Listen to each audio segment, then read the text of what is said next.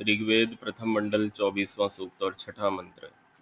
न हि ते क्षत्रं न सहो न मन्युं वयश्च नामी पतयन्त आपुः। नेमा आपो अनिमिषं च चरन्तीर्न ये वातस्य प्रमिनन्त्यध्वम्। पदार्थ।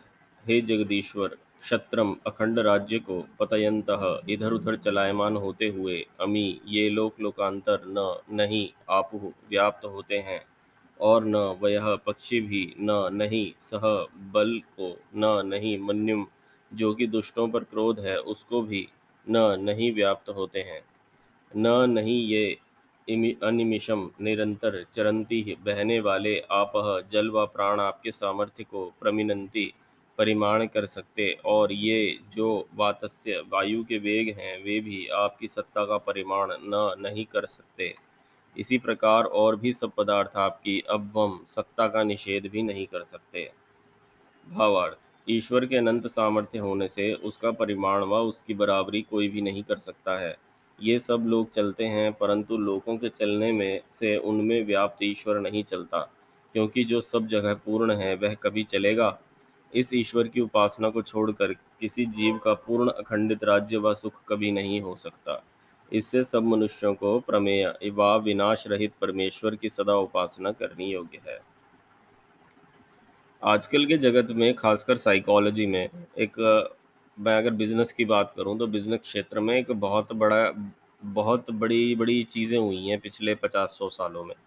उनमें एक सबसे बड़ी खोज ये है कि देखिए सबसे पहले तो मैं आपको ये बताऊँ कि बिज़नेस और साइकोलॉजी दोनों एक ही बहुत एक दूसरे पर निर, निर्भर करती हैं। जब तक आप किसी ग्राहक के मन स्वभाव को नहीं पढ़ पाते समझ पाते तब तक आप उस हिसाब से उसको सेवा या उत्पाद नहीं दे पाते व्यापार जगत में। तो इसमें एक साइकोलॉजी में एक बहुत बड़ी मैंने किसी पुस्तक में पढ़ा था बिज़नेस की पुस्तक थी कि जब मन किसी चीज़ पर केंद्रित होता है ना उस चीज़ को मन बहुत बड़ा कर देता है। मतलब वो फोकस बहुत बड़ा हो जाता है और उसका एक बहुत व्यापक प्रभाव आपके शरीर पर भी पड़ता है। यदि आप किसी एक लक्ष्य के बारे में सुबह से शाम तक चिंता करेंगे ना तो वो लक्ष्य आपके पूरे दिमाग में छा जाएगा। आपके शरीर की जितनी ऊर्जा है, आपका जो शरीर है, उसकी एक एक कण कोशिका जो है, वो उस लक्ष्य को प्राप्त करने के लिए उद्यत हो जाएँगी और उसके लिए अपने आप को फोकस करके उस ओर चलने लगेंगे। तो ये जो सिद्धांत है, मुख्यतः बहुत पहले योग दर्शन से भी आया हुआ है। हालाँकि उन्होंने, मुझे नहीं पता उन लोगों ने योग पढ़ा है, योग दर्शन पढ़ा है, नहीं पढ़ा है, कितना उनका अनुभव है, नहीं पता, पर हो सकता है उन्होंने अपने जीवन के अनुभव के आधार पर इस चीज़ का पता लगाया हो। क्योंकि जीवन में जो कुछ भी सत्य सत्य घटित होता है, वह कहीं ना कहीं वेद में उसका प्रमाण है। वेद स्वतः प्रमाण इसीलिए कहे जाते हैं क्योंकि वेद में जितनी बातें हैं, वो हंड्रेड परसेंट प्रैक्टिकल है।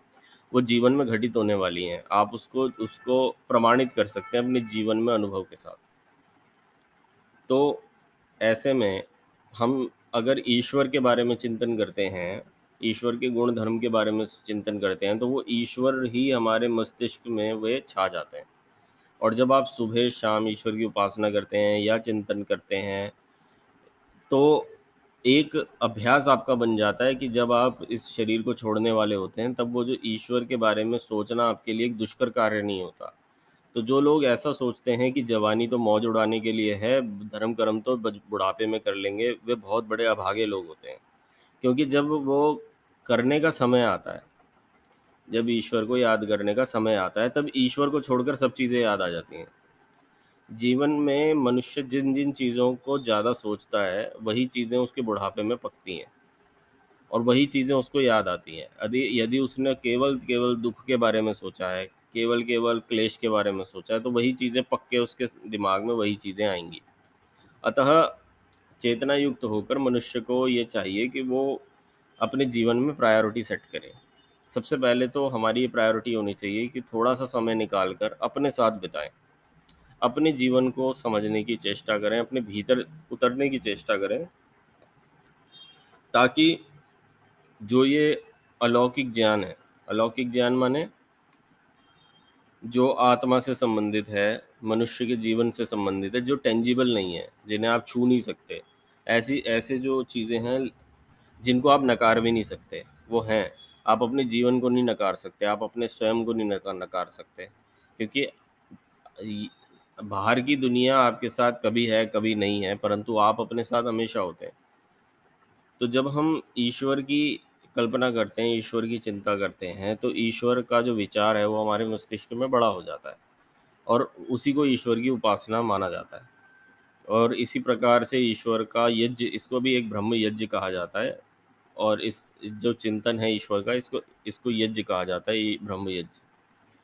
तो इस मंत्र में यह कहा जा रहा है कि जो परम पिता परमेश्वर हैं, उनका सामर्थ्य इतना बड़ा है कि ये समस्त लोक भी उसमें समा नहीं सकते।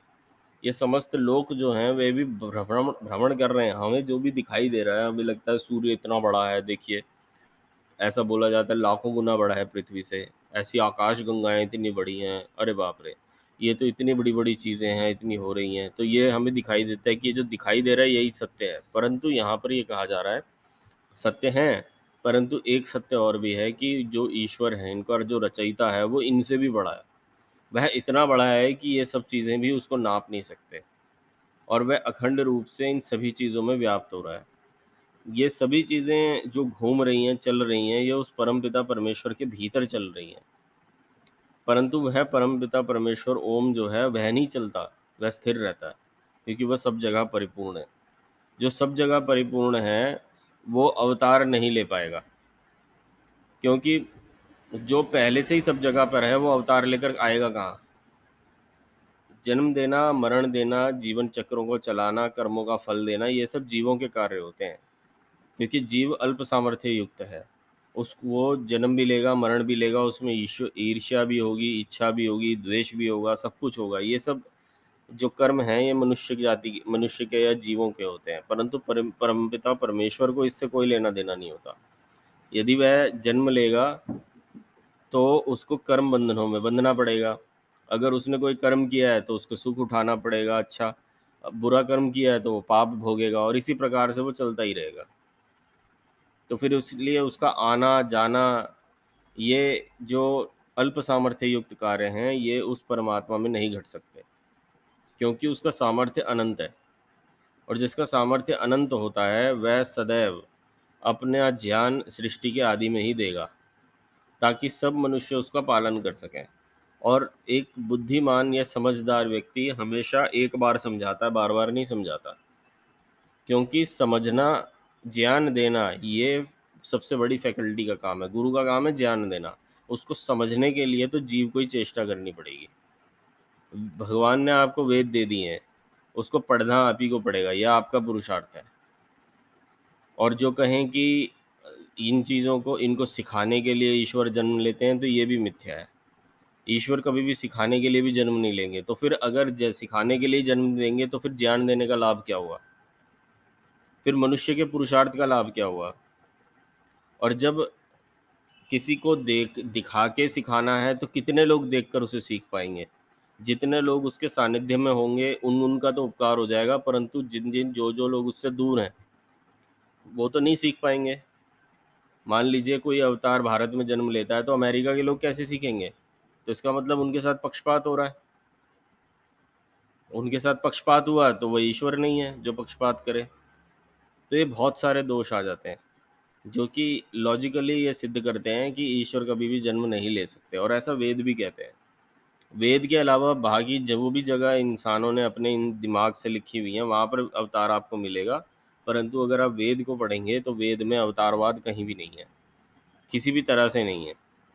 और इसका जो कुछ शब्दों को लेकर कुछ लोग माया जाल रचते हैं कि इसका अर्थ ये है कि राम जी आए, कृष्ण जी आए, इंद्र जी आए, ये इन सब का जो अर्थ है, इनका निराकरण जो है निरुक्त कार यास्क मुनि जी ने बहुत पहले ही हज़ारों वर्ष पहले ही लिख दिया था कि इन, इनके सच्चे अर्थ क्या हैं। इंद्र का अर्थ है जैसे कि विद्युत, विष्णु का अर्थ है सर्वव्यापक। उसकी जो पिक्चर बना दी है शेषनाग पे लेटे हुए चार हाथ वाले जो देवता हैं, वो सब मनुष्य की कल्पना है। वो वेद के द्वारा दिया गया नहीं है।